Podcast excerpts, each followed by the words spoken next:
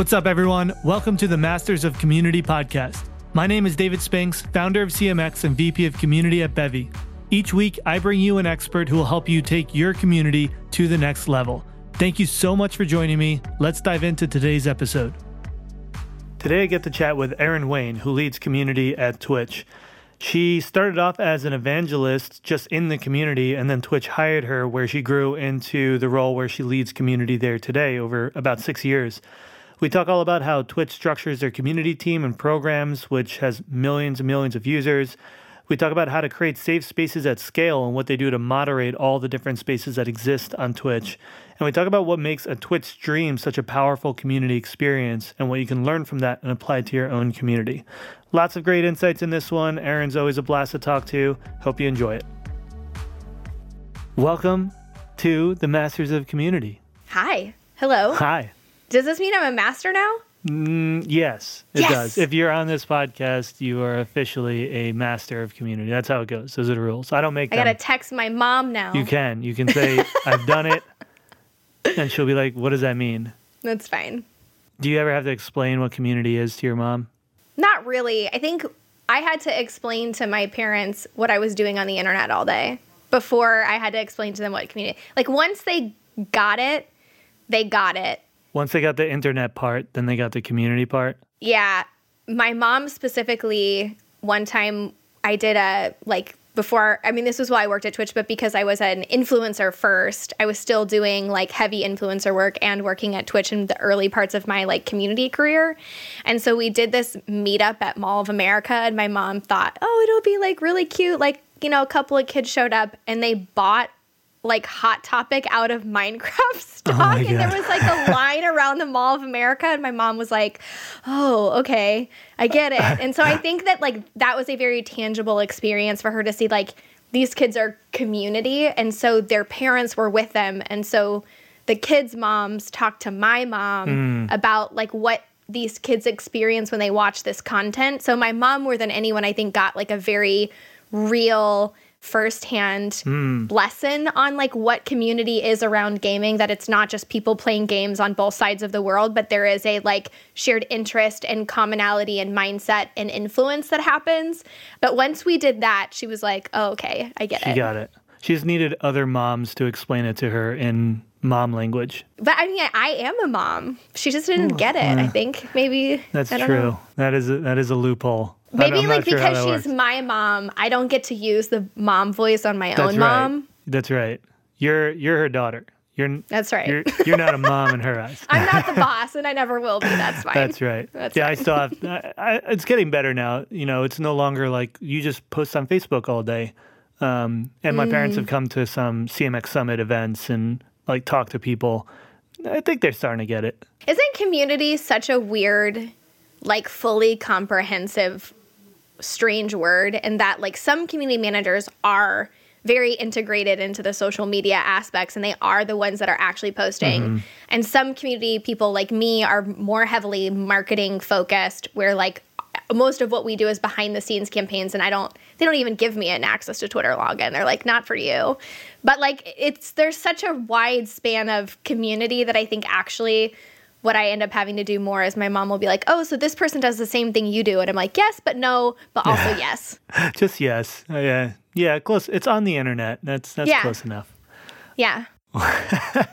This is the weirdest introduction to an episode we've had so far. Hi, I'm by the way. Erin. Nice to meet you guys. Just dive right into my personal story about my mom. I love it. Well, I would love to hear more about your personal story, mom or not included. Mm-hmm. Tell me more about yourself and, and your background for, for those who don't know who you are. Sure. And and how you arrived at, you know, sitting at the the throne of How I became a master? community. How you became a master. How'd you become a master? Yeah. Uh, so my name is Erin Wayne. I am the director of community and creator marketing at Twitch. I've been at Twitch for six and a half years, which doesn't sound like a super long time in the span of some things for a startup like Twitch that is only just now nine years old. That's a lifetime in startup years. It is a lifetime in startup. Yeah, I, it's really funny to hear people refer to me as an OG when I'm like, I just feel like I'm too young for that, but that's fine. Like, I'll take it. I started out doing content creation, specifically in mm-hmm. the gaming sphere. I was one of the first female gamers to hit 100,000 subscribers on YouTube. So I kind of was involved in the very early days of gaming and the explosion, specifically around Minecraft on YouTube. I came into it a little bit later in life, which sounds funny because I was only 24, I think, when I started doing content creation online. But at the time, it was led predominantly by kids that were still like in high school or just transferring into college. And so, mm-hmm. What happened with the transfer of influencer to industry is that I was working full time. It was really hard back then to monetize. Like now, anyone can monetize on the internet. Even back then, you know, what it was that nine nine years ago it was really hard to make money. So i was working full time doing influencer work full time and we would go to these conventions and i would be the one that would be like hey let's all go to dinner. And so i would have to be the one that made the plans. I would have to be the one that would coordinate everyone's schedules. Mm-hmm. and because of that i facilitated a lot of relationships with uh, other influencers in that space. At the time twitch was um, growing and heavily focused on esports content. It was born out of a love of StarCraft 2 and the StarCraft 2 Dota League of Legends competitive kind of esports gaming uh, genre. And uh, Minecraft back then and even now is still one of the top minutes watch generators of gaming content online. And so Twitch ask the question how do we get that here and why aren't people not watching that here why are they not creating that here? And so i had a kind of sidebar conversation with somebody who was invested in the partnerships team in twitch and he said hey you seem to have a lot of connections. You seem to understand kind of the business behind what's going on and you have this connection. My previous career was in marketing and events.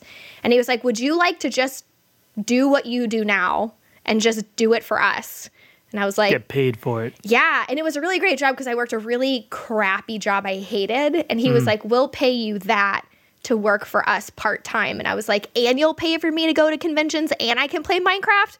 Sold. Mm-hmm.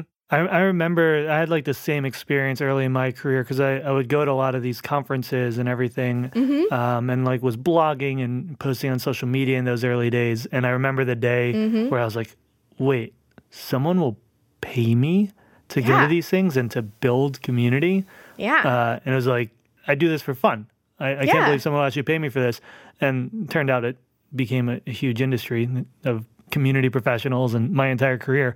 But at the time, I was just like, I can't believe someone will pay me to do the things that I already love doing. Yeah. Well, and at the time when they hired me to work at Twitch, I actually didn't even start with community at all. Mm. Um, my job was to be the partnerships person for acquisition and account management of Minecraft. Like my first job at Twitch was partnerships, comma Minecraft was like my title, and I don't think because I didn't come from the gaming, I didn't even come from the online industry. I came from yeah. like wedding planning and corporate events, which like mm. doesn't back. I mean, especially you know a decade ago, community was not a word, right? You had people and you wanted to engage with your people, and that was it, right? Yeah. So especially for me, community was like a it was a foreign concept. I didn't really even think about what I was doing in the lens of this is community work. I just thought mm-hmm. I was helping influencers and I was getting, you know, those users to Twitch. It was kind of a transactional thing. Building relationships. Yeah, exactly. And so, um,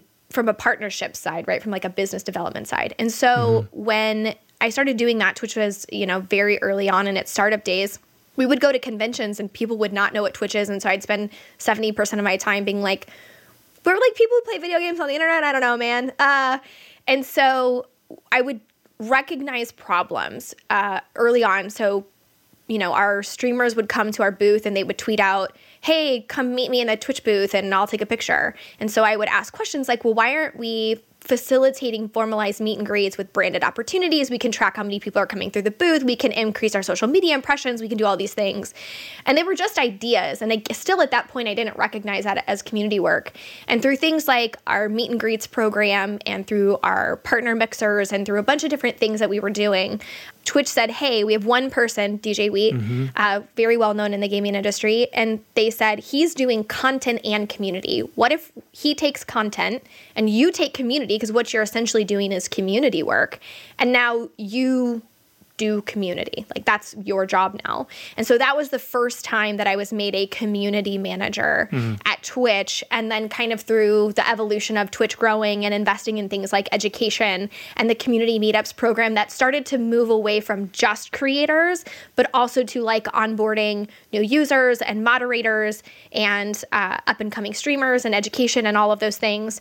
The concept of what it meant to be fully community started to become realized. And then I went from community manager to community marketing and splash a couple years on it, and here we are. That's awesome. Yeah, it's been yeah. cool to watch that journey as well. Actually, DJ Wheat was one of our first CMX Summit speakers many, many years ago. Yeah, he's great. Um, I think that was maybe still when he was running content and community before it got split up. Mm-hmm. Um, so it, it's really cool to see like what he was talking about back then about how community is important and then see it, you know, kind of fall into your hands and and see what you've done with it. So, what what does a community program look like today at Twitch? Yeah, so we have we love the word community at Twitch. You do we have love the word community. bunch of different things.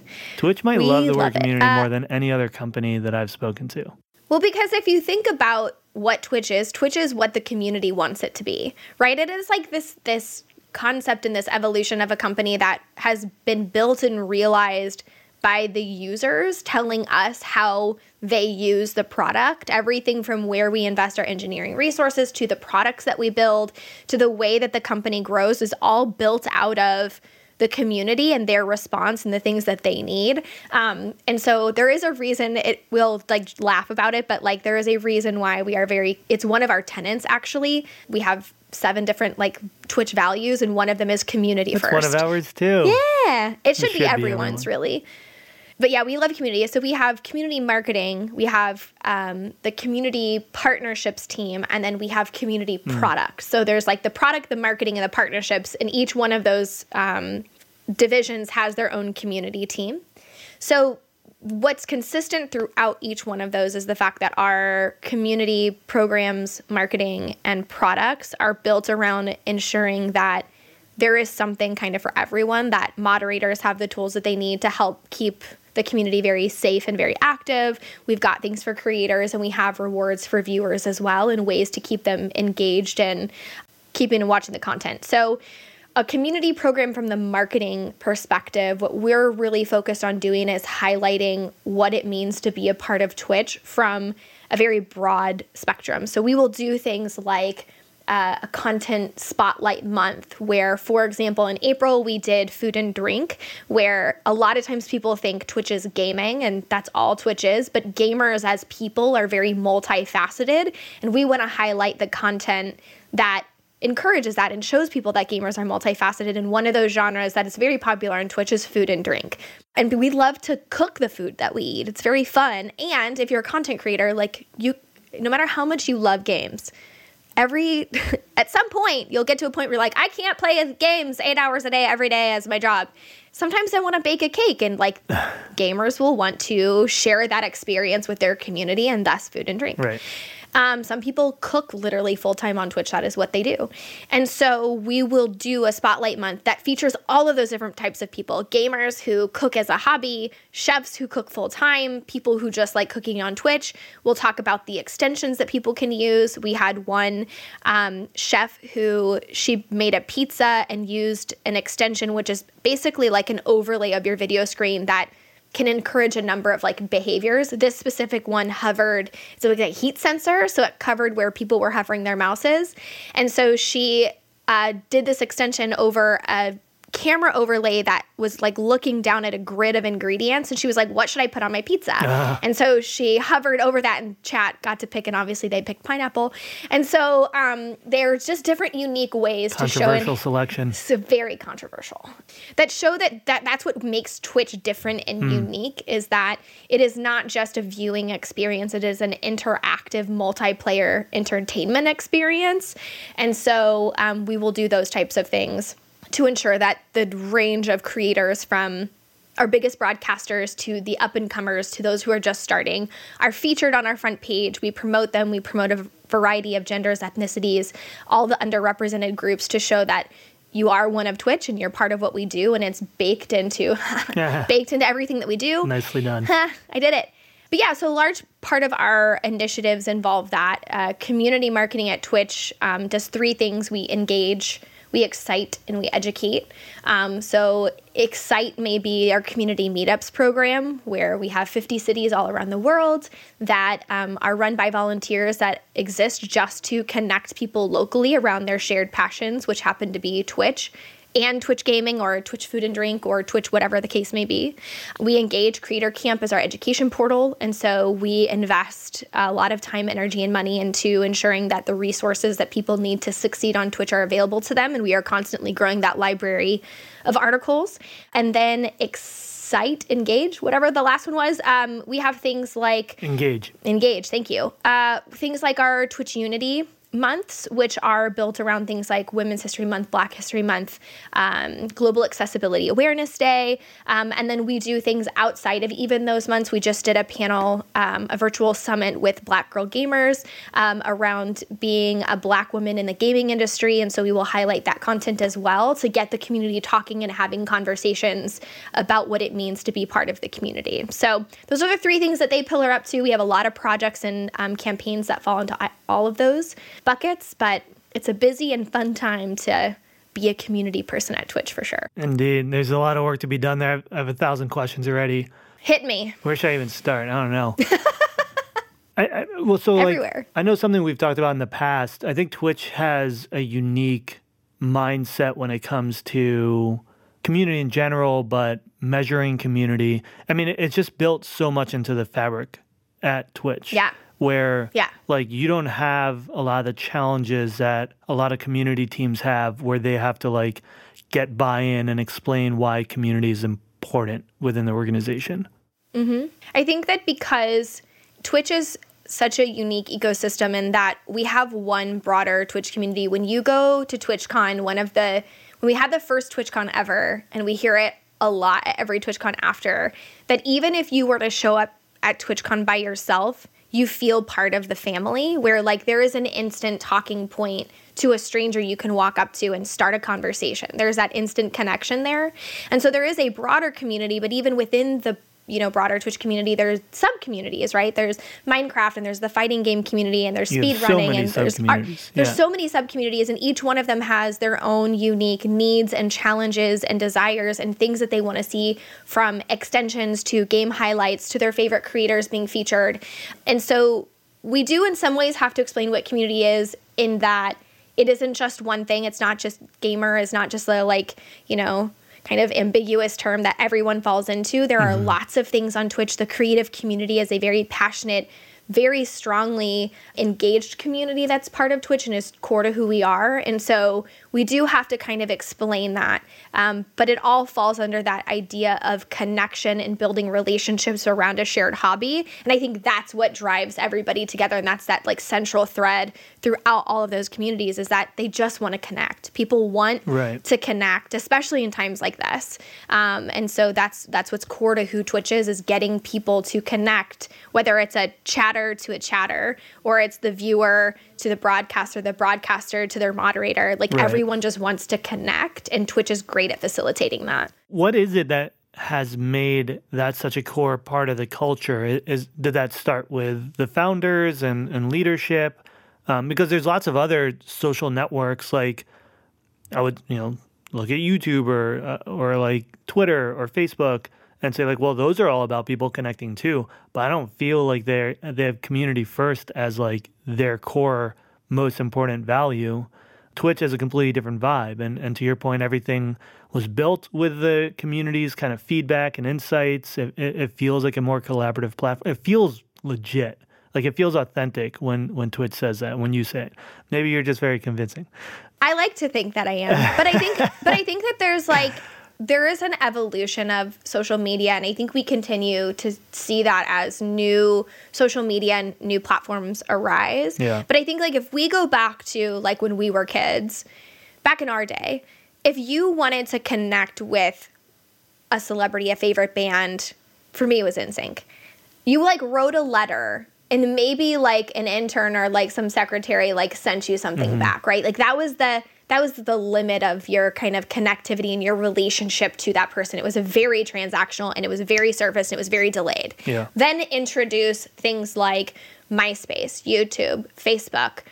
They are still transactional. They are still delayed where like I put the content out there, maybe you comment on it, maybe you leave a like, maybe I see that like, maybe I see that comment and maybe I engage back. But there's a delay at every step of the way.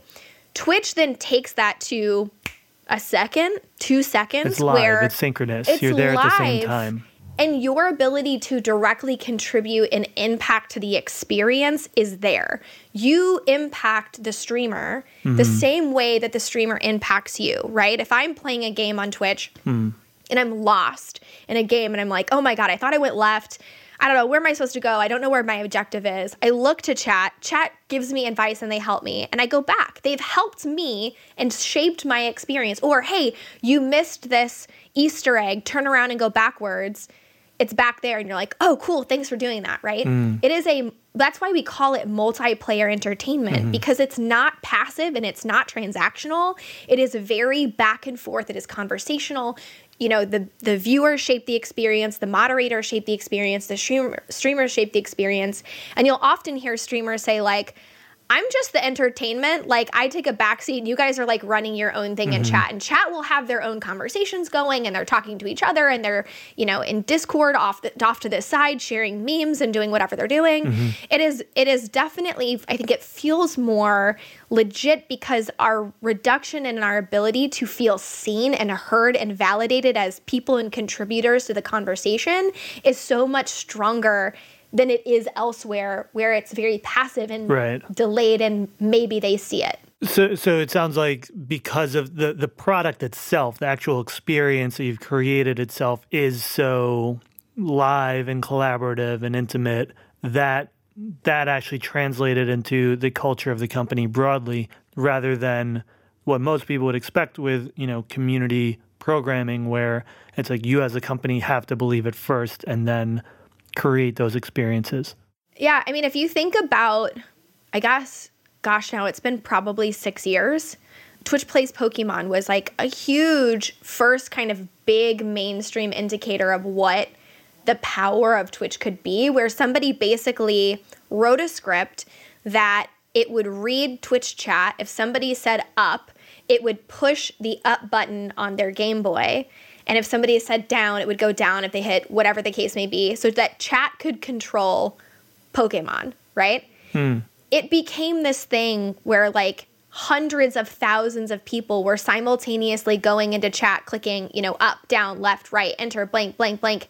And they were catching Pokemon together. Hmm. Like, I can't get my family of like six people to arrive to dinner at the same time. And hundreds of thousands of people were throwing in chat commands and like getting very rare Pokemon together and beating people and doing all these things. Like, that's wild and crazy and collaborative in a way that I don't think we had really seen hmm. or expected. And things like that changed the way that Twitch was like, oh, okay, a lot of people want to do things together on Twitch. We need to make sure that our chat can handle this. And so we had to rewrite the way that our chat was was written, right? And then realizing that like, okay, Twitch plays became a thing. There was like Twitch plays Pokemon, Twitch plays Tetris, Twitch plays whatever. Like there were needs for us to start exploring what types of additional content was collaborative and and shaped the way that we view Right. co-op gaming. It's not two people sitting next to a couch or two people squatting up in a game, you know, in whatever game lobby they're in. It can actually be Right. collaboration between viewer and and the content. Hmm. how do we extrapolate this lesson for everyone listening into like what, what can we learn from that for any, anyone who's building community it sounds like there's something there around shared experiences. When you go to we we use this all the time. People are like I don't understand why someone would wa- want to watch somebody else play a video game, and it's like why do you go watch the Super Bowl? Because you want to be in the crowd when it happens. You want to be a part of that moment. You want to feel like I was there when that happened, right? Right. From the greatest experiences to some of our worst experiences. Where were you when X happened? Mm-hmm. We have a thread of human beings to want to be a part of something, right? And so if you're building a community, what are your users, your audience, whatever, what are they a part of? And what makes them feel like they are together with someone else that they are not alone? And I think you can answer that in a lot of ways. And if you can't answer that, then I would be like, then what is your community? But if you can say they're a part of this, they contribute together in this, they have a shared experience in this, that's really what community is, at least for Twitch, when you think about it from that lens, it makes things much easier in terms of like building that experience and that right. that dedication to your community. Yeah, and, and it's I think it's like the power of being involved in live shared experiences and having a role in it and being able to influence it. Um, like so many of the community programs or community platforms we see today are kind of what you described. There's a delay. You post, and maybe later you get an answer. It doesn't really feel like you're sharing space and time with people. And I think what Twitch as a product and a platform has done so well is make people really feel connected to each other at the same time and, and give them a, a sense that they're not just passively consuming like the Super Bowl, but they can actually be a part of it, maybe even control it. Maybe choose what the quarterback does in the Super Bowl. That would be interesting. Yeah. And we have built products around ensuring that every level of the experience accommodates for kind of what you are, right? And so there are a lot of people on Twitch that we call them lurkers, where like they just want to contribute by watching the stream. They don't want to chat. They don't need to chat. They right. might subscribe, but it's very passive. Right. They just want to enjoy the content, right? And that's okay. And, like, and that's totally okay. Like we love lurkers. Lurkers are an, a huge and very valuable part of the ecosystem. And Even partner and streamers will be like, "Hey, we love our lurkers. Thank you for tuning in every day. Like your viewership helps me get sponsors. Like you're still very valid, and you know you're very appreciated here." Um, but now, just by lurking, you can build channel points in a stream and channel points let you can do a number of things you could unlock an emote but let's say you're not a chatter and a streamer wants to run a poll and says what game should i play next they can say you can give an extra vote for X many channel points, right? So now as a lurker, I can be like, oh, okay, well, I'll vote for that. And I've got all these channel points accumulated. I'm going to throw a ton of votes at this thing that I want to watch, and I'm going to go back to lurking. Mm. Like there is a way to engage everybody at every step of the process, whether they're a lurker, an active viewer, a moderator, whatever the case may be. Um, and I think making those considerations continues to help drive that experience for everybody who's there. Mm.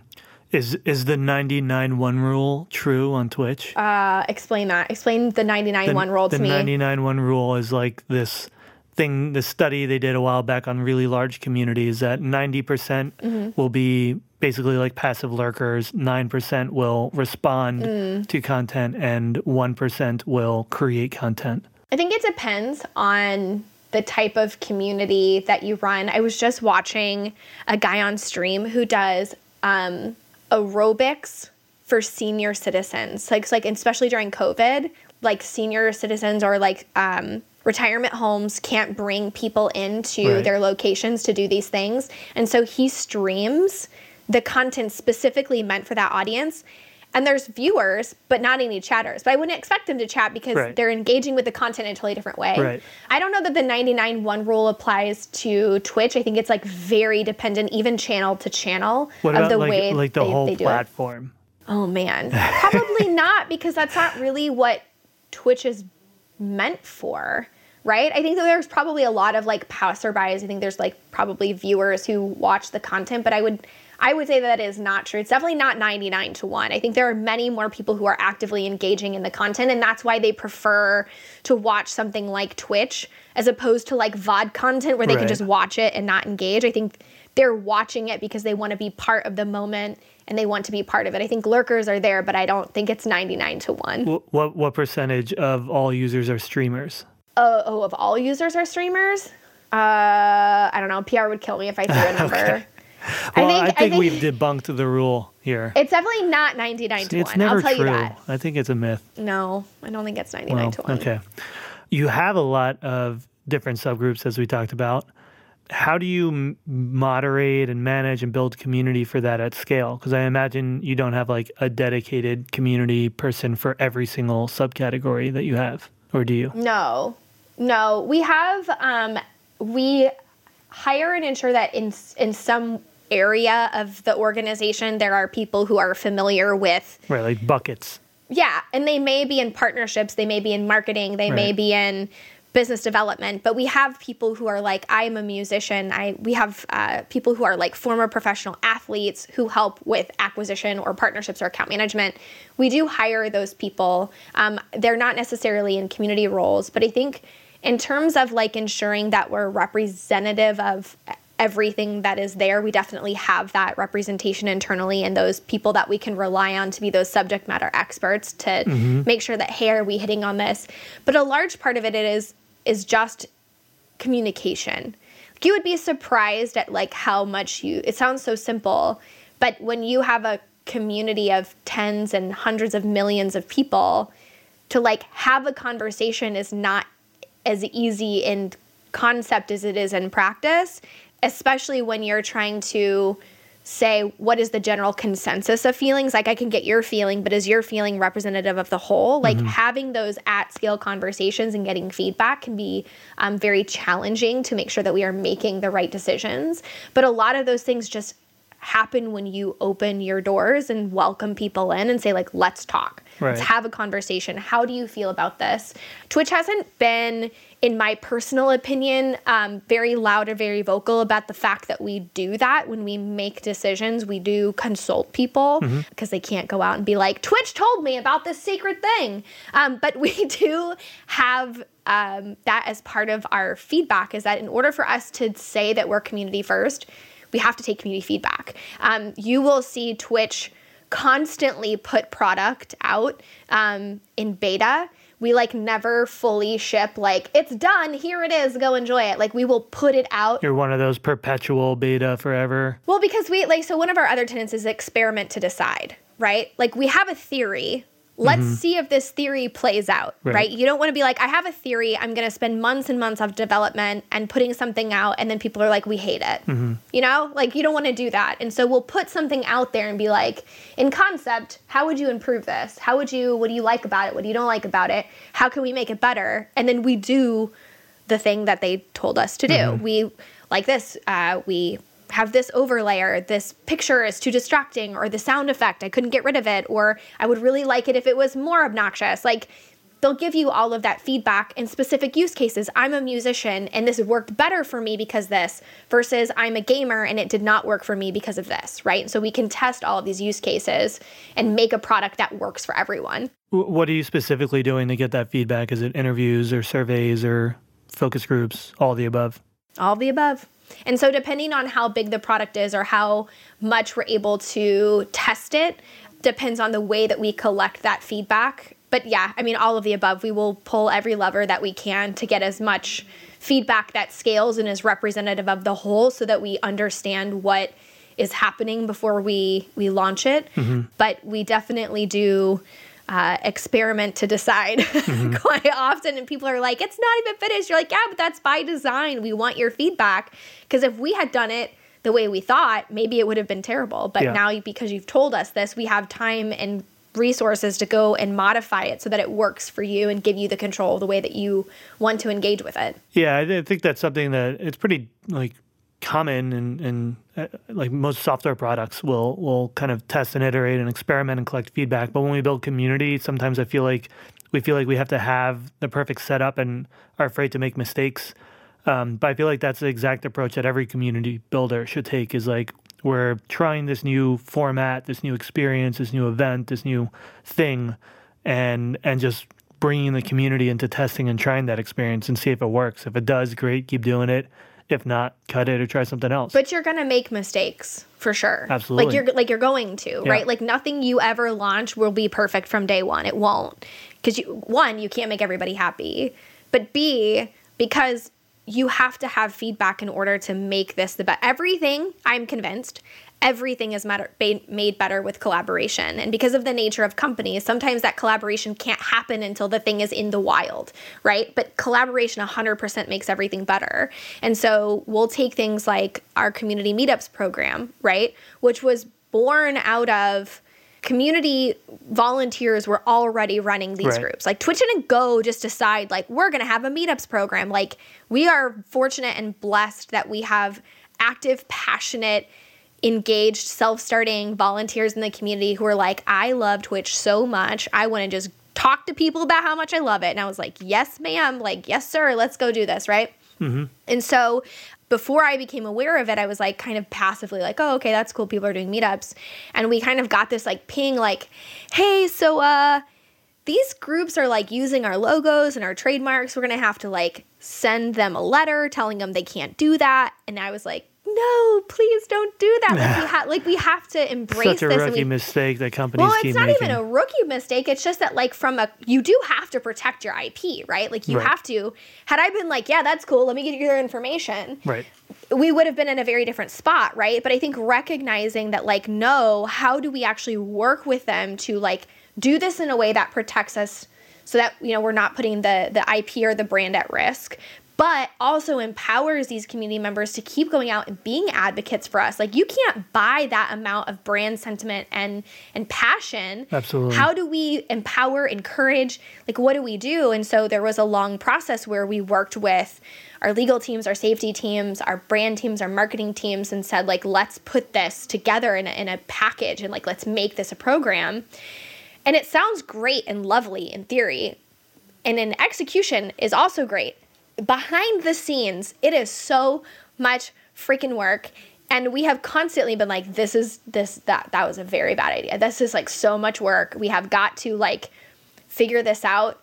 We've got to address this. There's an issue.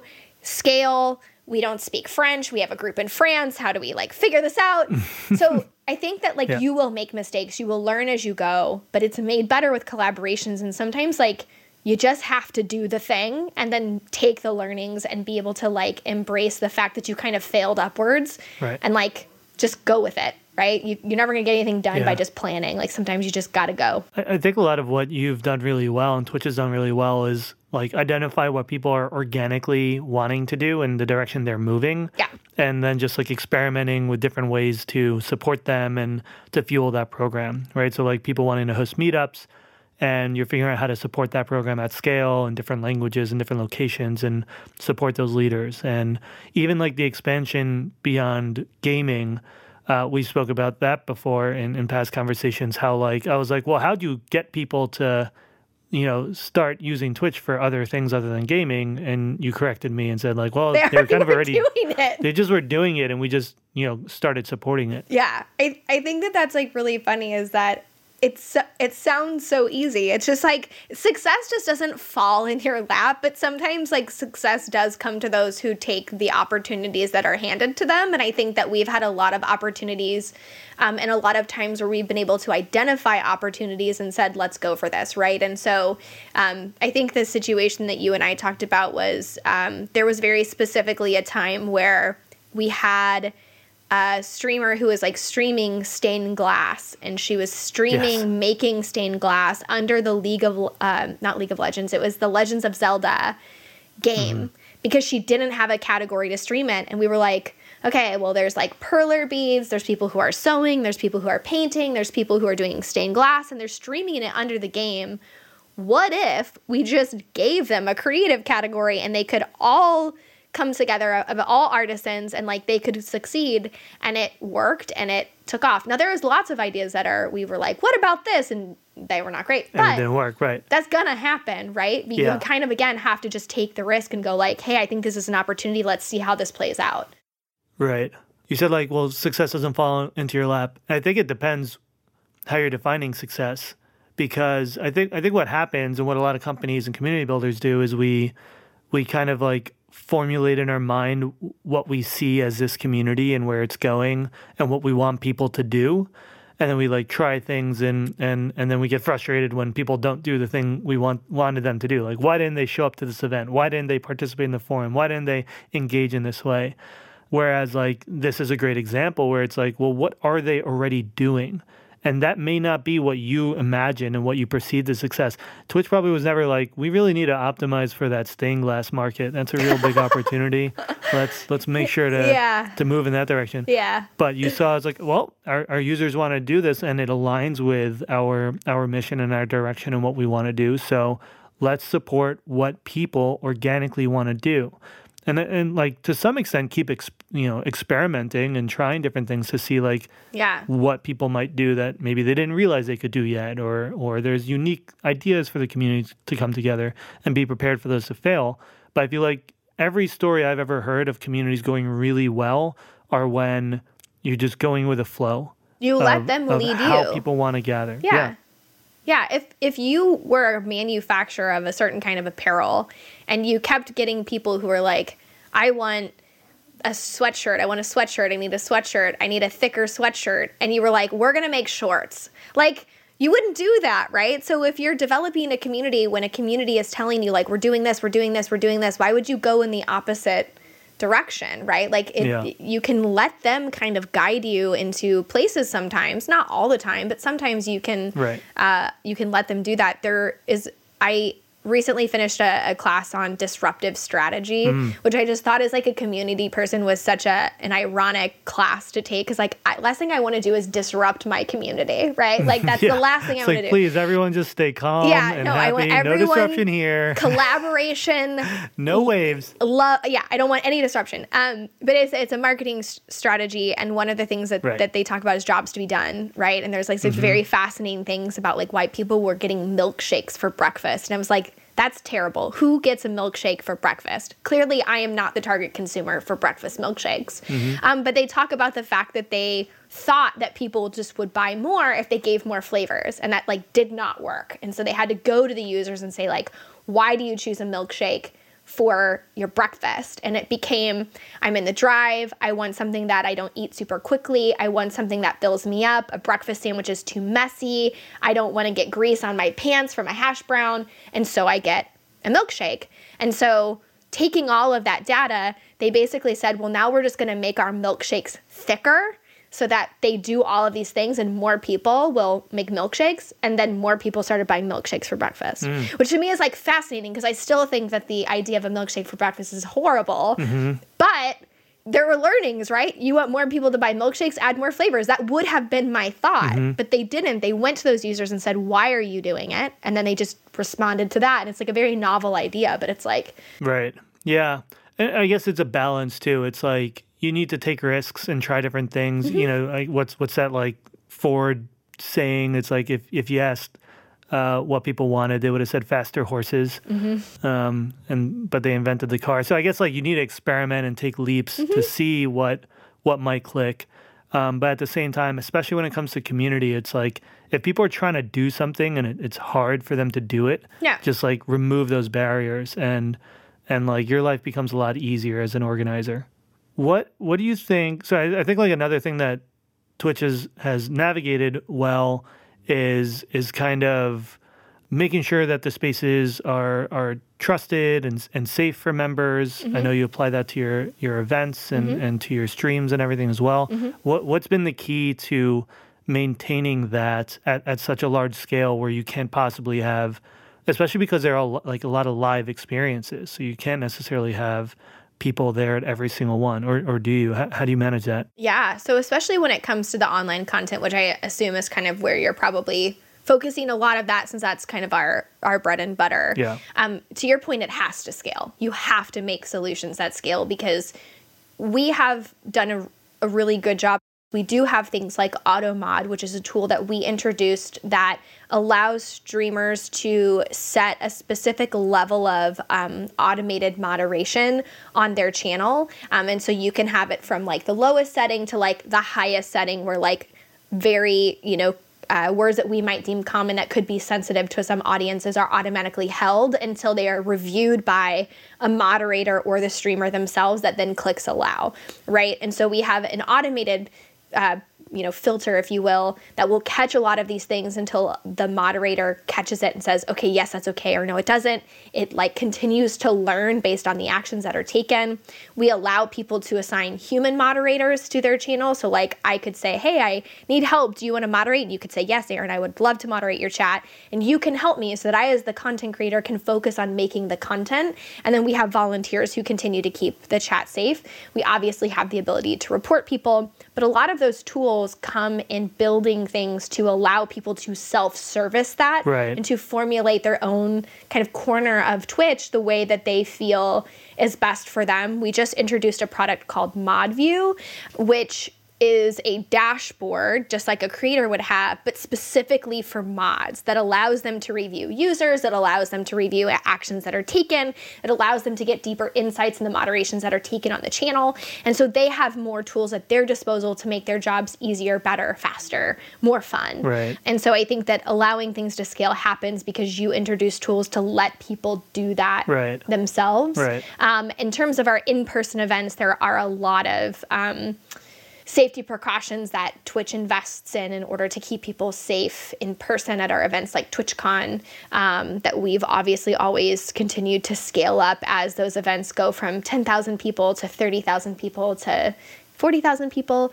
International support, especially for things like TwitchCon Europe, which was in Germany last year, but we had to have support for English, French, German, Spanish. And so we localize where we can. We provide actual human support, whether that's security or safety or um, police forces, as undercover agents. You have undercover agents? Whoa. You weren't supposed to tell me that, were you? That's a secret. I guess you'll never know. I guess I'll, I won't know. yeah. So on, on the online space, I think that's like that's an interesting topic as everyone's kind of reflecting on social media, mm-hmm. large platforms today, and a lot of the toxicity that we see on those platforms. I mean, Twitter is just like one big space. No one's moderating subgroups within there. So that that kind of like makes moderating that space really challenging. Twitch has like moderators who are moderating their own spaces. Mm-hmm. Facebook has you can have Facebook groups. Mm-hmm. Reddit has sub subreddits. So it seems like yeah. maybe that's like uh, right. Uh, and so it's like having subspaces that are you're kind of trusting the community to self self moderate mm-hmm. is is key to being able to do this at at such a big scale. Yeah, for sure. And I think that you you do have to make those accommodations for what happens when communities run amok and they and they don't have any type of automated you know filters or what happens when that happens. But i think in general or, mo- or what happens when a moderator like when like you trusted them and and like their their perspective on what was a safe space is is not quite right. I in my experience that actually happens very infrequently. Right. Right. I think most people when you spend day in and day out keeping something safe, like very rarely I think are people going to go rogue and like change drastically their dynamic of like now no one's safe. Like i don't like doesn't happen that much. Right. But right. there are there are certain gates and limits to um, the way that creators keep their channels safe and what is one great for one community is not you know necessarily going to work somewhere else. But we also have the ability for users to add in their own moderation settings. So i have mine. I don't like to see lots of profanity in twitch chat. A streamer may say like you know what? Actually it doesn't bother me when people say certain words. Mm-hmm. It may bother me a lot. And so as a viewer, I can say, actually, I never want to see that word. And whether the broadcaster decides to moderate that or not, it is removed from my chat experience. So even individual users can keep themselves safe by saying, I've decided that this is not what I want in my mm. viewing experience and I can change that, right? So they can self moderate, which is awesome. Um, and so I think just identifying the various levels of what people may need on their specific experience um, is really helpful in giving people the tools that they individually need to succeed, whether they are a moderator, a viewer, a partner, etc. And I, I think right. to your point about you know platforms like Twitter where they're you can't moderate, I think that we are starting to see such a negative impact on creators specifically on um, social media platforms where like if I'm on Instagram and somebody makes a comment I don't like, I have to go in and remove it. Mm-hmm. But if I remove it or not, I've already seen it, right? Mm-hmm. Versus a moderator um, on things like a subreddit or on Twitch may be able to like automatically flag that. And now I've saved the creator from potentially seeing something that may negatively impact their mental health. And so I do think that there are filters. Twitter does offer one where like you can highly, I have it on mine, you can highly gate things that like Twitter just doesn't even show you. The number of tweets that like I have that like don't even show up on my Twitter feed right. is like I sometimes have to like someone will come and be like, "Oh, I tweeted you," and I can't find it. I have to manually go to their profile, and it's an innocent tweet, but for whatever reason, Twitter was like, "We think this is fishy," and they don't show it to me. So I, I think that at a very minimum, if you're not going to make things that scale so that other people can do it, you have to give people the tools to keep themselves safe, so that they're mm-hmm. not always moderating. That's true. Because if you have to moderate yourself, the damage has already been done. And, well, and Twitter is starting to do that now. So, like, there's some tools like you can choose uh, what comments appear mm-hmm. in your responses and who can comment on on your post. Isn't it just like all or nothing though? Like, it's like you can choose, and the only people who can reply are people you've tagged in the tweet. So, like, if I tweeted, right. I can be like, it just is me or no one. Exactly. Yeah. Yeah. It's still not great, They'll but I mean, I'm happy to start to see them say like, it, well, essentially, it's like, well, if we're all in one big group, then a tweet is almost like an individual uh, micro community. It's like the conversations that happen on this tweet are something that the person who created that space essentially um, should be able to, in theory, moderate. I, I, guess like my last question on that, though, um, and then I, I know we gotta move into a rapid fire session. You might have a moderator who does, you know, takes it in a d- different direction, um, and then users can self police a little bit. But then, like, what if like the entire space is somewhere that like is toxic, or I mean, in in, in the context of today's conversations around race and inclusion, like, what if what if like there is a group within Twitch that um, doesn't align with I guess Twitch's values, mm-hmm. right? Like we saw like Reddit remove a bunch of subreddits before uh, recently because mm-hmm. the the moderators and the entire community involved there didn't align with like the set of values and standards that they've created for the platform. So how do how do you as a community team handle that on Twitch? So thankfully the community team we aid in in the overall um, contribution of like what are our guidelines and policies but we don't actually enforce any of those those go to like a very highly trained very integrated team uh, for our mm-hmm. trust and safety who understand all of our guidelines and policies and things like that mm-hmm. but i do think the fact that we have guidelines that are very explicit on we do not allow for hateful conduct we do not allow for harassment in those instances we are able to remove content and or users who don't abide by those guidelines, right? Um, there are a lot of guidelines we have in place um, that help protect against those things. And so, hateful conduct and harassment are one of the things that we very clearly in our community guidelines state we don't accept and we don't allow on our platform. And you will see Twitch take action when we receive reports um, on users that that violate those guidelines. So mm. even when you cannot immediately take action or there was not moderation done immediately in that time, there is still a backup, which is we will do what we can in our power to prevent users from mm-hmm. doing future actions that violate those guidelines, principles, and values, um, and can take action that way when they're reported. Right. Yeah, it sounds like Twitch just holds a much stronger line on those things than you see on a lot of other platforms, which, oh, what do you know? It's a, a safer uh, more engaging place. Amazing. Try to be. Okay, cool. You ready for the rapid fire I'm round? I'm ready for rapid fire. Oh man, this is this is the best part. A lot of people love this I part. saw okay, that you were going to ask me rapid fire questions, and I skimmed them, and I don't remember them, and now I'm slightly panicking because I forgot you're, what you're, you're lucky. I usually forget to send people what I'm going to ask in the rapid fire uh, round. I remember time, them not so being very scary, so at least I'm I'm about that. But scary. I don't have prepped answers. There, maybe one or two are scary. Okay. The rest are very. The rest are layups. I'm going to add one too that I didn't write in here because I thought of it and I want to ask you. Okay, well, let's start with one. What's your favorite community? And you can't say Twitch. Um, the Sims community. Mm, why? The Sims community is awesome. They, from their developers who are incredibly in, ingrained within their users, they do development streams that talk about the games. They work with inclusion from the um, hairstyles to the skin tones to the ability for um, users. They were one of the first games that allowed users to very detailed, um, customize the experience on um, what their Sims identify as from the way that they physically appear to their hairstyles to do they like sit or stand when they use the restroom? Can they or can they not have babies? Like you can completely customize your experience. Wow. They offer um, customization in terms of their clothing and aesthetics that allow people to be able to, for religious or um, other purposes, be able to keep their Sims uh, clothing appropriate to like what's best for them. So there are a lot of things that are built organically into the game that allow people to self-identify and have exper- experience that um, is close to their own. Um, and they work really, really hard to um, give the community.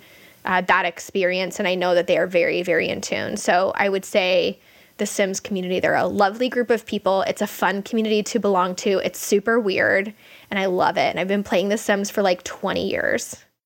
so I, I haven't played in a very long time. but I played a long time ago. I love Um, it. That's really cool. I love that. I love that anecdote. Yeah. And that seems like a great standard for every game and community to let people have that kind of It's authority great. and ownership. Shout out to my Sims gurus. They're lovely. All right, I'm going to throw in the the one I made up now. Um, since since you had this experience, what advice do you have for a company who wants to hire a community member as their community manager? Oh man, um, I would say that really focusing on the community member who also has the cross functional experience in the area that you're hiring them for. Like a person being a part of the community doesn't necessarily mean that they are going to be good at marketing or going to be good at account management or going to be good at whatever the case may be. Sometimes, just like you and I talked about earlier, a community manager is really good at social. And so maybe they'll be able to say, like, hey, I can help with your social media strategy. Maybe a community manager for a streamer might be better at reviewing applications and determining what makes a good partner and what doesn't, right? So all of those things for us for marketing, uh, we get a lot of when it, whenever community marketing opens up applications, we get a lot of community members, which is awesome, and it's our chance to like source talent directly from our most passionate, engaged users. And a lot of them have experience that directly relate to what we're doing. They are streamers who are out there educating other streamers, which works really well for something like a creator camp, right? We can utilize that talent and that experience to make these things better. And so I would say that, like, yes, you should always um, make room in some parts of your org, maybe not every part, but some parts of your org to get the people who are subject matter experts in the community themselves, but really find that subsection in that specific role of the community. They can be light on the skills, right? Like certain things are teachable skills. Like writing is a teachable skill. Like gut intrinsic knowledge of reacting to like the community will think X about Y is not trainable. And that comes with years of experience. And so if you can prioritize that, then focus on allowing time to train them on the things that they will need to be trained on as long as they have the base set of skills, I think is really important. Love it. That's something I see a lot. Uh, a lot of companies ask about that. Um, so I think that Is that a common is, is quite useful. It is actually. Yeah. A lot of companies are like, well, we're trying to hire a community manager. We have some people in our community who, you know, are very active. Like, should we hire from inside of our community or should we look for an outside expert who would have to learn about our community? It's probably one of those things that actually, like, now that I'm really thinking about it and, like, with the experience that I've had, it's probably one of those things that sounds really great in theory, but it requires you kind of to find that diamond in the rough where, like, you do really have to find Yeah. the person who has that perfect set of their experience and they have the base skills that I can teach them on the teachable things and they've already got the things I can't teach them on. It is wonderful and you should do it. It is just harder to do, I think, in concept than a lot of people realize. Did you just call yourself a diamond in the rough? Oh, I was talking about the people I've hired. but I mean, I'll take it too. I, I wouldn't say that that was me because I, I wasn't. give you that- I wasn't I a community person though. When I was like hired, I was like, Okay. I knew Well, you're, you're an evangelist. yeah. I think I. I think for the kinda like for the role that I was hired for, I like was like Liam Neeson. I have a very specific set of skills. Hmm. I think I just. Skills that make you a nightmare for That's right. For community members? I don't know where we're No, going I wanna be We're- This is the great. rapid fire round. We're supposed to be oh, rapidly sorry, firing. we're not questions. rapidly doing anything other than talking. No, we're I'm here. Let's go. Oh. Next question. Okay, number three. What's your favorite book? Of all time, Harry Potter. What's your favorite book of community and business. Oh, community and business. Um, Charles Vogl has written a few books that have been really helpful um, for me in terms Art of community. Yeah, he just he has a new book that's coming out.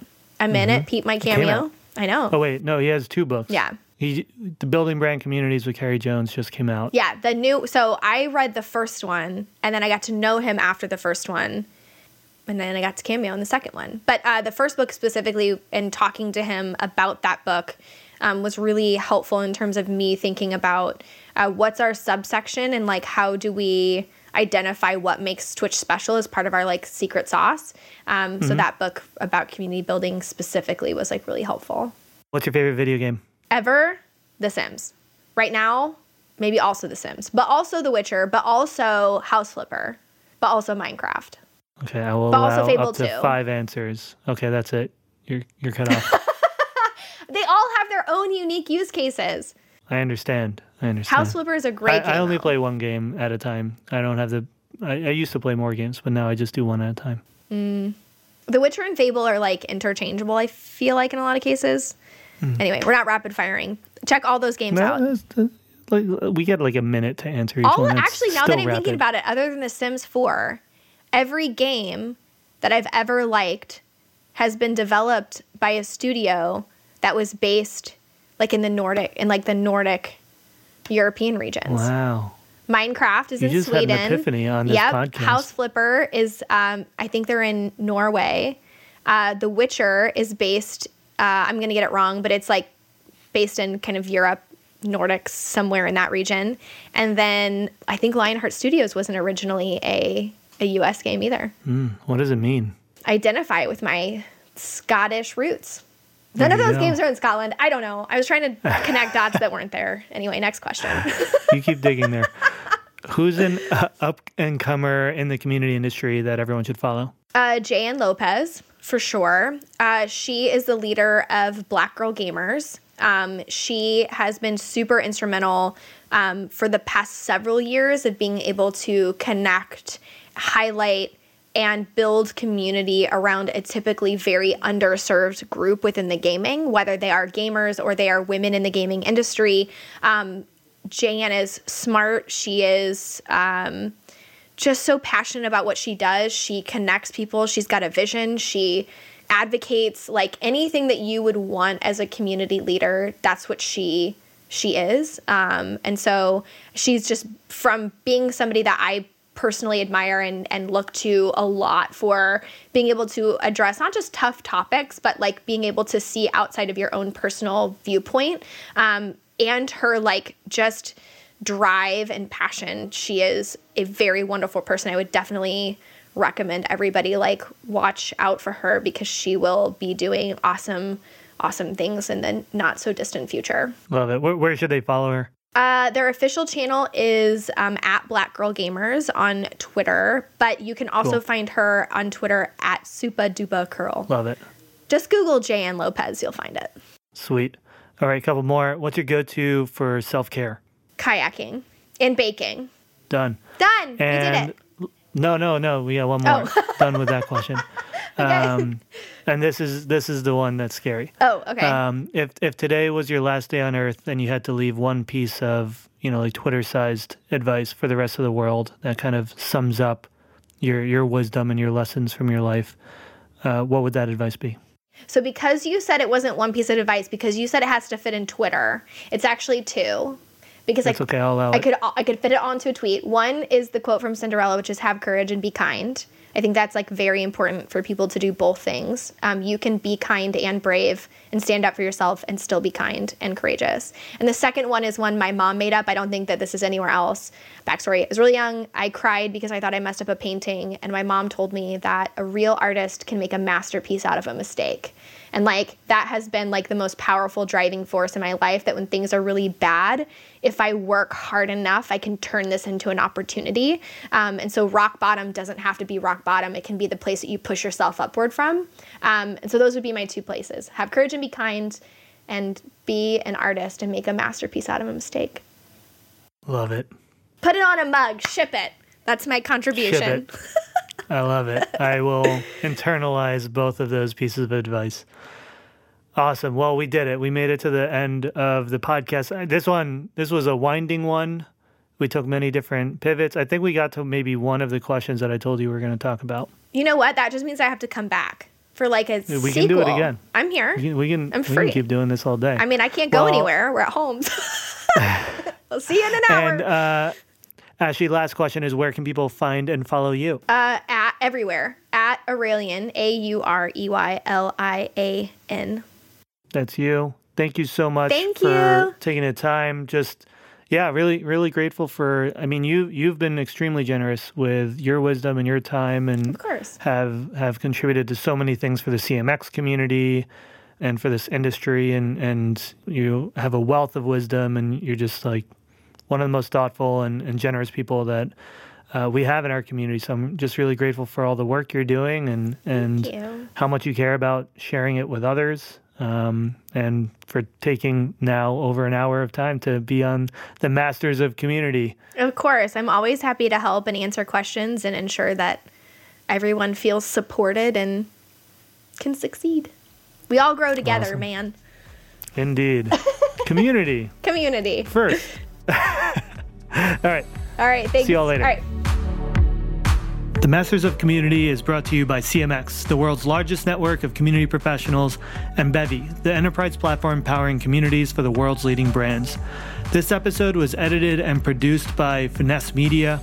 Music was provided by Seiji Cataldo, and design was provided by Virginia DeMarco. If you enjoyed this episode, please drop us a review in iTunes. It's a huge help for helping us get this podcast in front of more people. We really, really appreciate it. And share it with your networks. The more people that learn about the power of community, the better. We have a new episode every week, so until then, thank you so much for listening and see you next time.